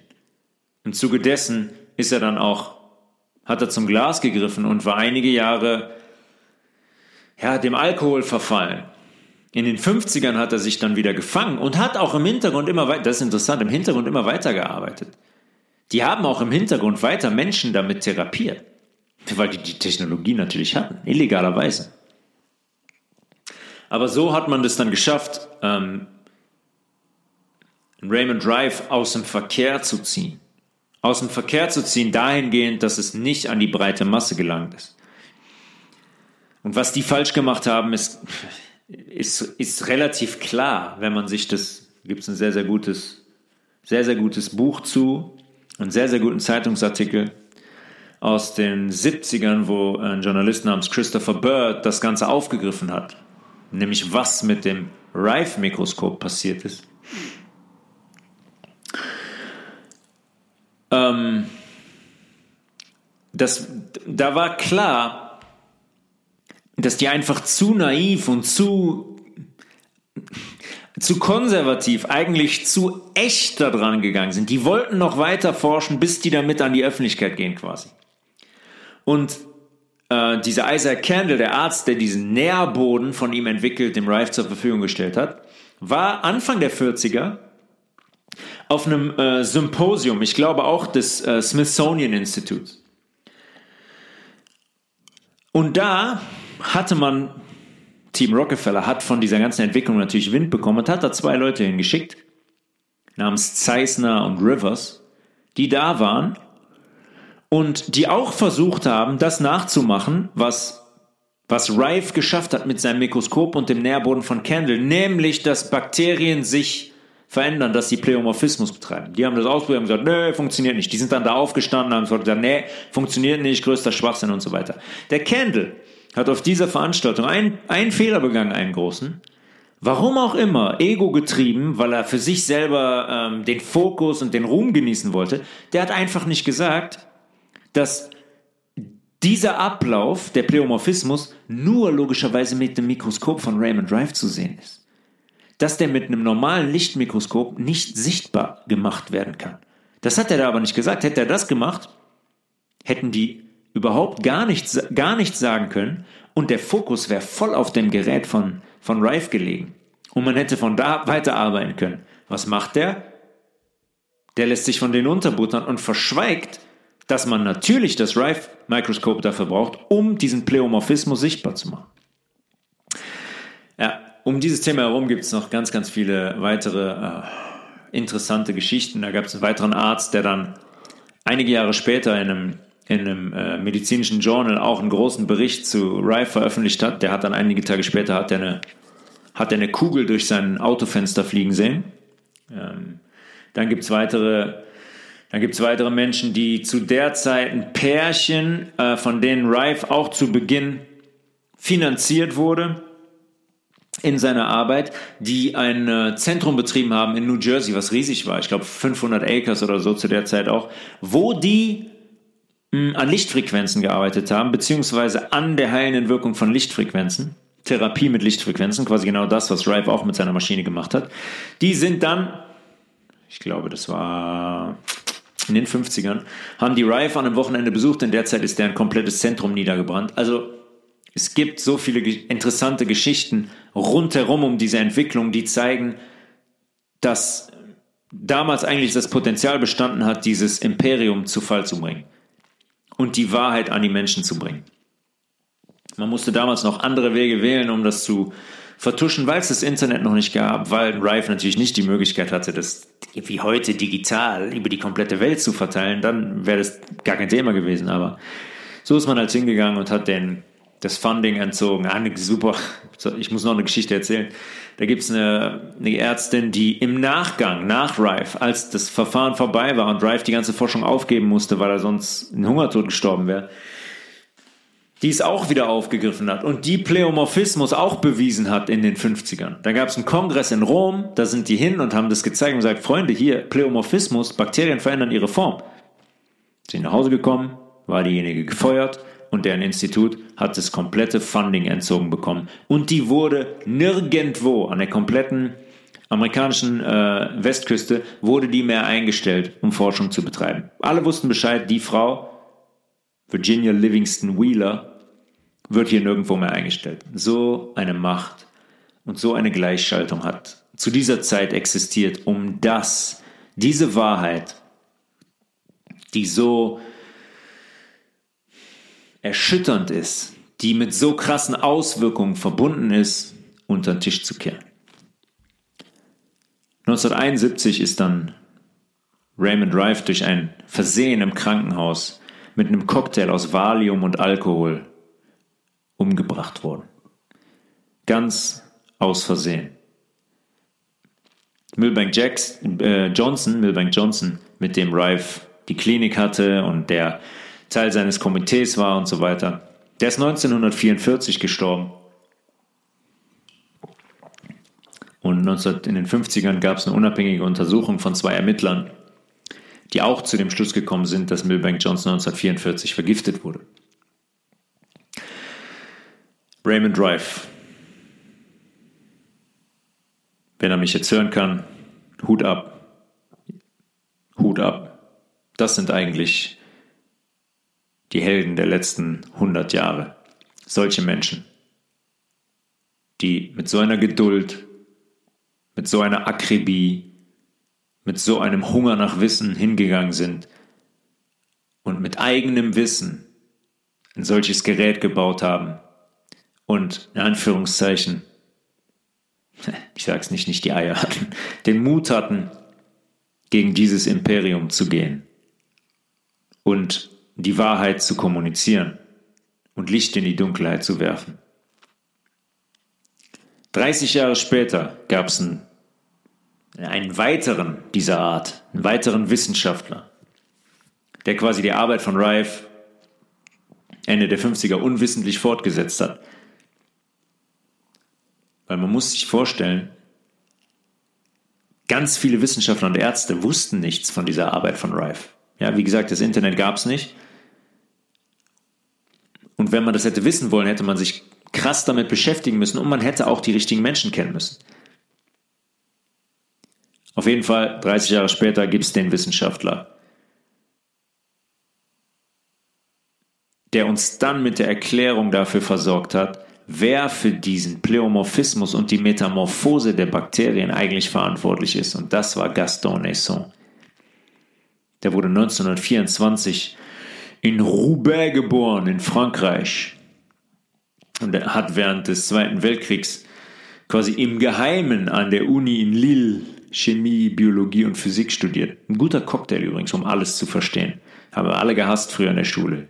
Biologie ging noch, aber Physik ah, war vielleicht auch noch spannend. Hier Knallgas, kann man mal einen Bunsenbrenner nehmen und was weiß ich was. Chemie war der absolute Tod. Wurde dann immer mit Nerds in Verbindung gebracht, die sowieso in der Schule außen vor waren, komisch aussahen und immer komische Brillen anhatten. Aber das ist ein sensationeller Cocktail, um eigentlich alles zu verstehen. Um Und von Beginn an war Naessens ganz tief in dieser Thematik Mikroskopie. Ohne darauf näher einzugehen, war das ja auch so eine Form Genie wie Rife. Der ist in jungen Jahren schon hingegangen, hat verschiedene Dinge erfunden mit seinem Vater zusammen, hat gewisse Dinge entwickelt, zu Hause im Privaten. Und der und auch andere Wissenschaftler, um das nochmal zu sagen, haben in der Zeit ein Phänomen beobachtet, dass bestimmte Artikel im Blut vorhanden, Artikel, Partikel im Blut vorhanden waren, die man aber nur, das haben wir in den Blutfolgen schon mal thematisiert, von Mai bis September und in der Mittagssonne beobachten konnte im Blut. Und es war relativ schnell klar, möglicherweise, wenn man heute sich das anschaut, wie nur Mai bis September in der Mittagssonne, klar, wie bei Rife, der, Licht, der Lichteinfall der Sonne war der ausschlaggebende Faktor, der für eine Re- Reflexion gesorgt hat, die diese Partikel dann sichtbar gemacht hat, ohne die aber logischerweise näher bestimmen zu können. Wenn wir jetzt wieder zur Lichtmikroskopie gehen, Ende der fünfziger, das ist genau wie bei, genau wie bei Rife, die waren schon relativ weit entwickelt, haben wir wenigstens gedacht, zweitausendfünfhundert, dreitausendfache Vergrößerung, Rifes Mikroskop, gut, kannte niemand, durfte niemand benutzen, wurde ähm, im Keller eingeschlossen bis zu fünfzigtausendfache Vergrößerung. Auch das stand Naessens nicht zur Verfügung, weil es unter Verschluss war. Also war Naessens gezwungen, unwissentlich, ein eigenes zu bauen.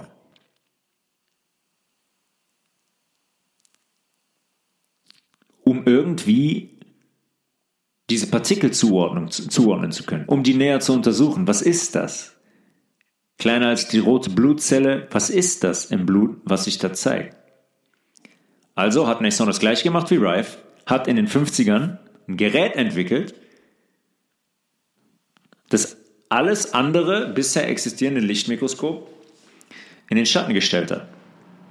Der hat es geschafft, zu einer Vergrößerung bis zu sechzigtausendfach zu kommen. Das war zu der Zeit das dreißigfache der vorhandenen Technologie und nochmal ein Stück krasser als Rifes finales Gerät. Wie wir wissen, hat Naessens das Ganze dann Somatoskop getauft. Und klar, dass Naessens damit die Möglichkeit hatte, Dinge sichtbar zu machen, die noch nie jemand gesehen hat. Auch nicht Rife. Der und schon gar keine Person, die bislang jetzt zu der Zeit nur durch ein normales Lichtmikroskop geguckt hat oder auch durch ein Elektronenmikroskop und eine tote Masse beobachtet hat. In der toten Masse sehe ich nicht, ob ein Bakterium sich verändert, wenn ich den Nährboden verändere. Wenn ich mich damit beschäftige und das höre, da stellt sich mir sofort die Frage, okay, warte mal kurz. Wie war eigentlich eine Privatperson wie Naessens in der Lage, sowas zu entwickeln? Aber die große Wissenschaft kam nicht im Ansatz in die Nähe davon, etwas zu entwickeln, unter dem ich lebende Organismen so vergrößern kann. Klar, wäre man dazu in der Lage gewesen, aber das durfte nicht sein. Deswegen hat man das Elektronenmikroskop da installiert. Super Vergrößerung, eine Millionenfach. Könnt leider nur tote Organismen anschauen. Naessens hat dieses, diese lebende, sich teilende mikroskopische Lebensform, die der davor nur in der Mittagssonne erahnen konnte, hat er dokumentiert in Pflanzen, in Tieren und auch in Menschen und hat die Somatiden getauft. Der konnte die isolieren und der konnte die auch außerhalb des Körpers, ja, in, in vitro kultivieren und auch vermehren auf einem Nährboden. Ganz, ganz interessant. Ganz, ganz interessant. Da gibt es Aufnahmen zu von Naessens, wie Somatiden sich im Blut bewegen. Die berühren sich niemals. Das sind elektrische Lebewesen, die sich abstoßen aufgrund ihrer identischen Oberflächenladung. Der Kern positiv geladen, die Membran negativ. Wie zwei Magnete. Wenn man die gleichen Pole aufeinander zuführt, kennen wir auch noch aus der Schule. Will man zusammenklacken, ja, geht nicht, stoßen sich ab oder wumm, flutschen so aneinander vorbei. Wir sprechen sehr, sehr oft darüber, dass wir elektrische Wesen sind mit einer Frequenz. Aber man kann jetzt mal, und man, man kann jetzt mal kurz darüber nachdenken, was diese Somatiden betrifft, wie Wie ich diese Somatiden irritieren kann und schädigen kann, wenn die so aufgebaut sind. Ja, wenn ich künstliche elektromagnetische Felder erschaffe, Radiowellen, Funkwellen, Bluetooth, W L A N, zwei Komma vier Gigahertz. Ja, wenn ich Felder erschaffe, die zwei Komma vier Gigahertz Wellen auf diese Somatiden einjagen, könnte ein relativ großes Problem werden. Nicht nur eine Irritation, sondern auch eine direkte Schädigung.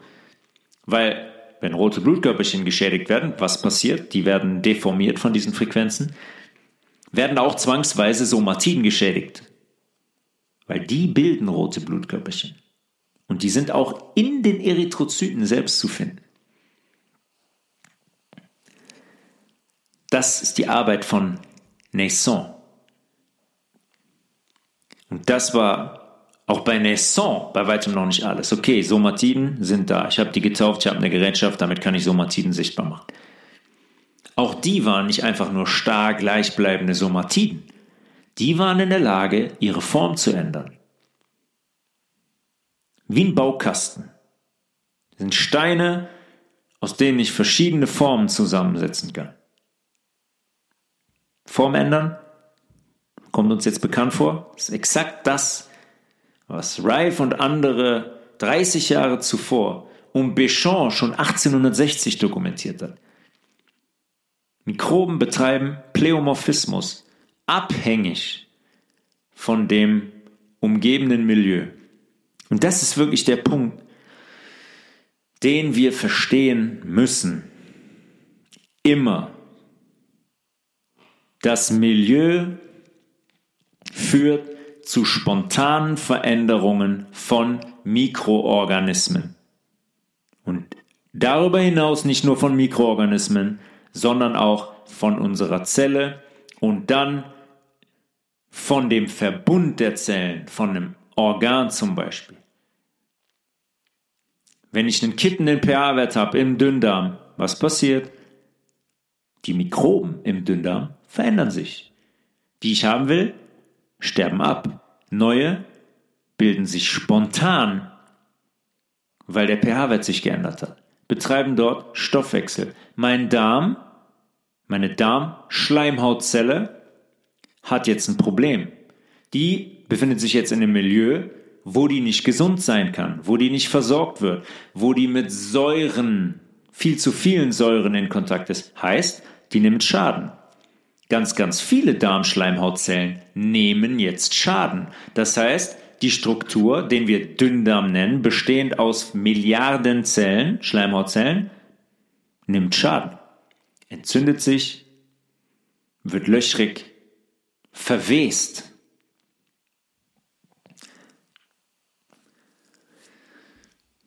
Das ist das Thema. Das ist das Thema, um das es geht. Immer und überall. Deswegen diese Folge. Und deswegen sind diese Dinge so bahnbrechend, die Rife und auch Naessens dokumentiert haben. Diese Somatiden sind die Bausteine, das sind die Building Blocks des Lebens. Das ist das, wenn Rife sagt, ich habe jetzt hier einen B X Virus und legt den auf Spargel und dann entsteht ein Fungus. Die treibende Kraft dahinter sind diese Somatiden, die das initiieren und möglich machen. Die sind die Bausteine der verschiedenen Mikroorganismusformen. Der Fungus besteht aus Somatiden. Das Bakterium besteht aus Somatiden.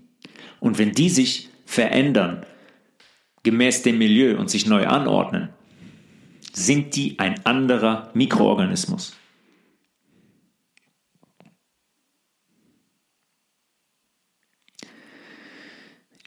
Es gibt von Naessens hat das Aerobiosis genannt. Wir haben über anaerob gesprochen, Stoffwechsel ohne Sauerstoff. Aerobiosis ist quasi der Lebenszyklus von einem Somatid ausgehend in Verbindung mit Sauerstoff. Und insgesamt, insgesamt sind das sechzehn Formen, die Naessens dokumentiert hat. Vom Somatid über die verschiedensten Formen eines Mikroorganismus. Dann werden die Somatidenformen sich zu Sporen, Doppelsporen, dann gibt es die erste bakterielle Form, dann gibt es eine doppelte bakterielle Form, dann gibt es Stäbchenbakterien, ja, die verschiedensten Formen, dann gibt es Granularbakterien, gibt es auch Gram-positiv, Gram-negativ, kann man einfärben, nicht? Das sind alles die verschiedenen Zyklen. Alle die verschiedenen Zyklen. Somatid, Spore, Doppelspore, Bakterium, Doppelbakterium, Stäbchenbakterium, Bacillus, Hefe, Ascosporen, dann resistente Formen, ja, in einem passenden Milieu, Myzelien, das sind so fadenförmige Pilze, bis hin, wenn das Milieu sich wieder ändert, zur Rückverwandlung in den Building Block, in den Baustein, das Somatid. Nur aufgrund der Veränderungen im Milieu können all diese Lebensformen durchlaufen werden. Ein Somatid, von Naessens gezeigt, ist also in der Lage, die uns bekannten Mikroorganismus- und Erregerformen anzunehmen. Verschiedenste Bakterienformen, Pilze und Parasiten. Von Viren hat Naessens nie was gesagt. Weil Viren gab es jetzt auch nicht mehr. Weil diese Mikroorganismen, die vorher die Bakterienfilter passieren konnten, jetzt nicht mehr Viren genannt wurden, die unbekannten Gifte, sondern ganz klar gezeigt wurde, dass das einfach nur verschiedene Mikroorganismusformen sind, die angenommen werden, in kleinere Form aufgrund einer Milieuveränderung. Und was er auch gezeigt hat, das ist für mich das Positivste daran, dass eine jede dieser Formen sich zu einem Somatid zurückentwickelt, in die natürliche Ausgangsform, wenn das Milieu, in dem die Form sich befindet, im pH-Wert gedreht wird und der natürlich gesunde pH-Wert im Zwischenzellraum von acht Komma vier hergestellt wird. Ganz einfach. Ganz einfach. Und das sprengt natürlich alles. Deswegen durfte das, was Rife rausgefunden hat, niemals an die Öffentlichkeit. Deswegen durfte auch das, was Naessens rausgefunden hat, niemals an die Öffentlichkeit. Es gab jemanden, Peyton Rous, der hat neunzehnhundertelf gesagt, Freunde, irgendwas ist hier, Mikro, hier gibt es eine Mikroorganismusform, auch damals hat er es auch Virus genannt, weil es halt eben nicht filterbar war, die Tumoren, die mit, Tumor, die mit Tumoren in Verbindung steht. Rife hat es dann gezeigt, was es ist, haben wir eben besprochen. Und jetzt das Geile, als man dann in den sechzigern hingegangen war und diese Virusgeschichte komplett installiert hatte, ne, und gesagt hat, ja, Viren, die können nicht selber leben, die haben, ach, keine D N A, nur R N A, die dringen in unsere Zelle ein und machen da Quatsch, diesen, dieses, diese Unsinn-Virustheorie, hat man dem nachträglich, fünfzig Jahre, fünfundfünfzig Jahre nachträglich, hat man dem einen Nobelpreis gegeben, dem Ruhm. Weil man gesagt hat, hey, der hat rausgefunden, Viren können Tumoren auslösen. Hat perfekt gepasst in das Narrativ, dann als man dieses Virus-Narrativ installiert hat. Mein Gott, es sind so viele Verdrehungen und Lügen und wir waren damals eigentlich schon so nah dran, so nah dran, wenn die sich ein bisschen anders verhalten hätten, das Ganze in die Luft zu jagen. So sind wir zwanzig dreiundzwanzig und leben, was das angeht, leben ganz viele Menschen in komplettem Unwissen und in kompletter Ignoranz. Und so steigen die Tumorerkrankungen Jahr für Jahr um ein Vielfaches. Und wir glauben immer noch, dass da eine Wissenschaft im Hintergrund aktiv ist, die daran interessiert ist, für Heilung zu sorgen. Das ist verblüffend.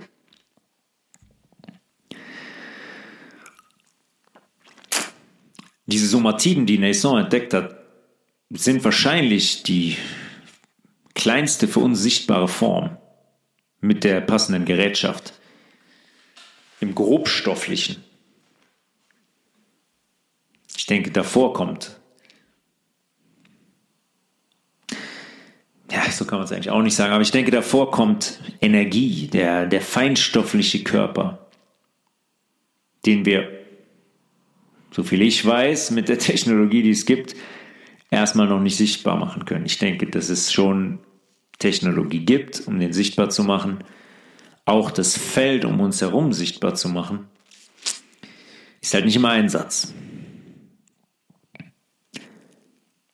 Aber diese Entdeckungen von Rife und auch speziell von Naessens, ich meine, wir haben jetzt viel über Rife gesprochen, ne? Aber Naessens, was der mit seinem Gerät entdeckt hat, diese Building Blocks, die Bausteine, die Somatiden, hundert Jahre nach Béchamp, ich meine, das ist, das ist Wahnsinn. Ja, das, er, das erklärt alles. Das erklärt alles. Und ich habe zu Eingang gesagt, warte mal kurz, äh, das Thema Tod wird eigentlich da auch thematisiert. Ja, was ist Tod, wenn es die Somatiden gibt? Weil diese Somatiden sind unzerstörbar. Man hat das versucht mit Radiation, ja, mit nuklearer Strahlung, keine Chance. Hitze, keine Chance. Kälte, keine Chance. Unzerstörbar. Was soll also dann der Tod sein, wenn wir diesen Körper verlassen und der Körper zurück zur Quelle geht und diese Somatiden weiter bestehen? Existiert nicht. Ist auch einfach nur ein Konzept, aber ohne jetzt einfach nur spirituell, energetisch darüber zu sprechen, ist Fakt, dass diese Somatiden nicht zerstörbar sind. Was soll also dann der Tod sein? Ein Konzept, was logischerweise auch eine Lüge ist. Großes Thema für spätere Folgen. Aber das ist auch nur eine Lüge, die uns von einer anderen Wahrheit weghalten soll. Okay.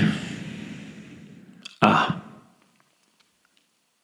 Eins noch. Sehr interessantes Experiment von Naessens in Verbindung mit den Somatiden. Die sind hingegangen, seine Frau Françoise Naessens, mit der er zusammengearbeitet hat, logischerweise, haben die sich gefragt, okay, wenn Somatiden die Building Blocks sind, was für Informationen haben die noch? Wenn die dieses elektrische Potenzial haben, was für Informationen haben die noch? Haben die mehrfach, haben die ein Experiment gemacht mit Hasen. Die haben einem Hasen mit weißem Fell Somatiden entnommen und haben die dann einem Hasen mit schwarzem Fell initiiert über zwei Wochen. Länger. Nee, über zwei Wochen, über zwei Wochen. Nach einem Monat hatte sich dann gut die Hälfte der Haare zu weißen Haaren entwickelt, sodass der Hase jetzt quasi graues Fell hatte. Stellt eine weitere Theorie in Frage. Die Genetiktheorie. Weil scheinbar ist es ja so, dass die Somatiden mit diesen, mit diesen Versuchen einen immensen Einfluss haben auf jegliche Körperinformationen und Körpermerkmale, die ja scheinbar mit veränderten Somatiden veränderlich sein müssen. Logischerweise, je nachdem, wie sich der Zustand meines Blutes, der Zustand der Somatiden und die Reinheit meines Körpers verändert. Kennt eigentlich auch jeder von uns, der diesen Wandel schon mal vollzogen hat. Dass sich da ganz, ganz viel verändert. Nicht nur äußerliche Dinge, sondern auch innerliche Klarheit.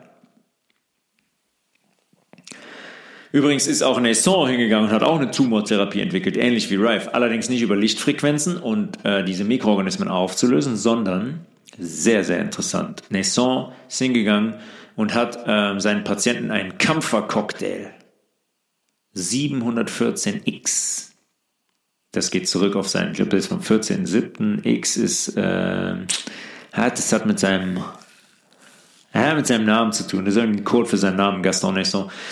Ähm, ein Kampfercocktail initiiert. Kampfer wird aus dem Kampferbaum gewonnen. Kampferbaum zählt zu der Familie der Lorbeere, stark durchblutungsfördernd und entzündungshemmend. Seit Ewigkeiten eigentlich Teil der T C M, der richtigen T C M, traditionellen chinesischen Medizin, nicht von dem Abklatsch, den es hier heute gibt. Allerdings, die Injektionen kamen nicht ins venöse Gefäß, sondern direkt in die Lymphbahn. Existiert heute nicht. Nicht erlaubt, zu kompliziert, verboten. Wir haben schon oft darüber gesprochen, was die Lymphe sind und wie entscheidend die Lymphe für die Entgiftung sind und für die Immun- Aktivität. Ja, weil wenn man sich, ein grober Unfug, weil wenn man sich ein Lymphgefäß im Vergleich zu einem venösen Gefäß anschaut, ist es mitunter viel, viel größer und somit viel leichter zu treffen. Die Lymphe übrigens, ein pH-Wert von sieben Komma vier eins und schleust bis zu zwei Komma fünf Liter Flüssigkeit täglich. Wir können uns genauso gut vorstellen, pH-Wert im Blut sieben Komma drei sechs fünf, in der Lymphe sieben Komma vier eins. Was passiert, wenn sich der pH-Wert in der Lymphe dreht? In diesem Netz, was uns entgiftet, in Lymphknoten entgiftet, wo seine riesige Ansammlung von Immunzellen sitzen, die Giftstoffe abbauen, die Fremdkörper fressen und so weiter. Entsteht eine chronische Vergiftung. Genau das, was bei tumorösen Patienten der Fall ist. Das ist ein Entgiftungssystem, die Lymphe, das Naessens sich dann zunutze gemacht hat, um den Körper der Betroffenen zu entgiften und dabei zu unterstützen, Säure und Gifte auszuscheiden, indem er diesen immunstimulierenden, entzündungshemmenden Kampfercocktail indirekt in die Lymphe initiierte. Ja, und er hat es somit geschafft, den Gesamtstatus und den pH-Wert des Körpers zu verändern über das Entgiftungssystem. Und auch der war damit sehr, sehr, sehr, sehr erfolgreich. Und auch der musste dafür bezahlen und wurde von allen Seiten attackiert, landete zweimal vor Gericht, in Haft, lebte dann irgendwann zurückgezogen in einer kanadischen Kleinstadt, wo dem niemand auf den, auf den Nerv ging und wo der im, im Kleinen ein bisschen geforscht hat. Und wir könnten jetzt noch, wir haben jetzt eine Stunde vierzig, wir könnten noch einiges zu den beiden sagen, aber das reicht jetzt erstmal. Vielleicht greifen wir die in späteren Folgen nochmal auf und können mal so ein paar Anekdoten da, da reinwerfen.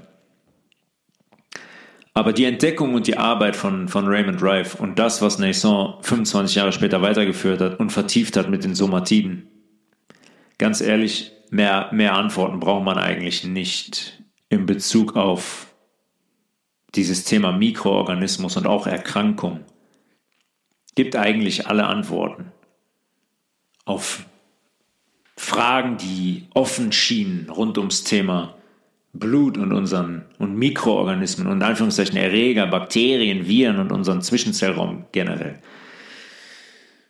Mikroorganismen abschließend. Könnt ihr euch ausdrucken, auf Leinwand ziehen, auf eine Alu-Dibond-Platte, ist mir egal, könnt ihr euch ins Wohnzimmer hängen oder übers Bett. Mikroorganismen betreiben Pleomorphismus. Und der ist abhängig vom Milieu. Sie verändern sich abhängig vom Milieu und dem pH-Wert und dem Zustand des Milieus. In diesem Milieu entstehen die Mikroorganismen automatisch. Somatiden, von Béchamp, übrigens Microzymas genannt damals noch, von Naessens Somatiden getauft. Milieu, pH-Wert, Somatiden, bilden Bakterien.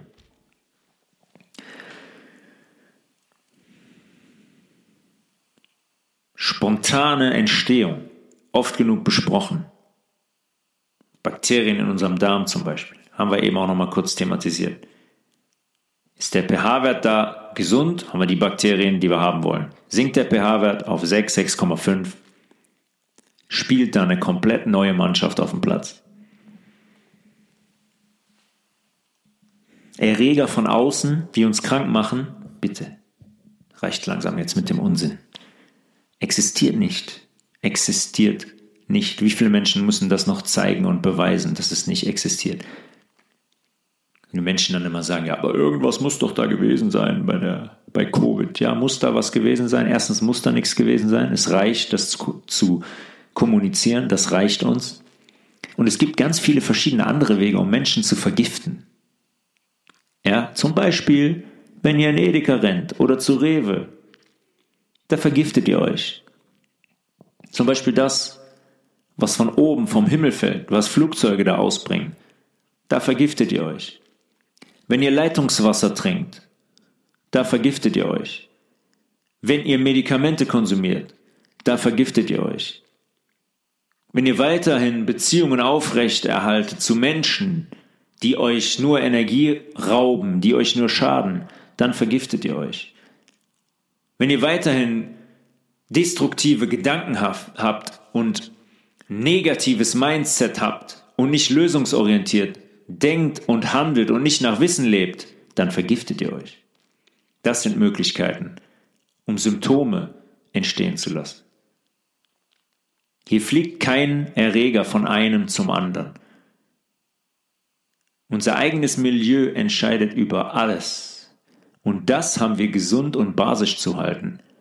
Wir, wir haben das zu machen und sonst niemand. All diese giftigen Einflüsse aus der Außenwelt, die müssen wir minimieren. Und wir müssen uns über bestimmte Nahrungsergänzungsmittel entgiften. Zeolit zum Beispiel täglich.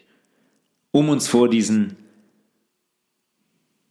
nicht Frequenzen direkt zu schützen, aber um das zu binden oder abzutransportieren, was diese Frequenzen in uns auslösen, nämlich das Absterben von Zellen in unserem Körper und der daraus entstehende Müll und das daraus entstehende Gift.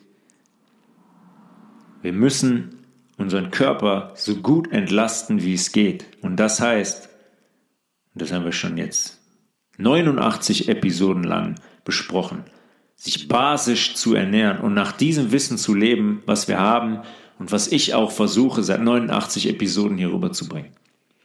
Und die Arbeit von Rife und Naessens, ich weiß nicht, was man, was man noch mehr braucht. Danach kamen noch auch in den sechzigern, siebzigern, achtzigern Leute, die gesagt haben, die Pleomorphismus bewiesen haben. Danach war es natürlich einfach für die Strippenzieher. Die haben dann die Medien kontrolliert. Die haben, die haben, die haben ihr komplettes Imperium aufgebaut, über das die alles kommunizieren. Die Leute können das in einem Labor, können die das zeigen, können die den Menschen hier vor Augen führen, können das, können das hinlegen, sagen die Leute, nee, mhm. Die Nachrichten sagen was anderes. Was ist denn, der, was ist denn die wissenschaftliche Quelle dafür? Ja, hat das irgendwer... Mh? Dann passt das Institut nicht, was es gemacht hat.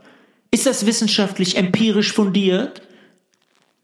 Selbstdenken ist irgendwann in den letzten, spätestens in den letzten hundert Jahren ausgestorben und das Punkte miteinander verbinden auch. Und vor allem ist ausgestorben, nach der Wahrheit zu suchen, einen Drive zu haben, weil das muss ich auch mal sagen, wir sind faul.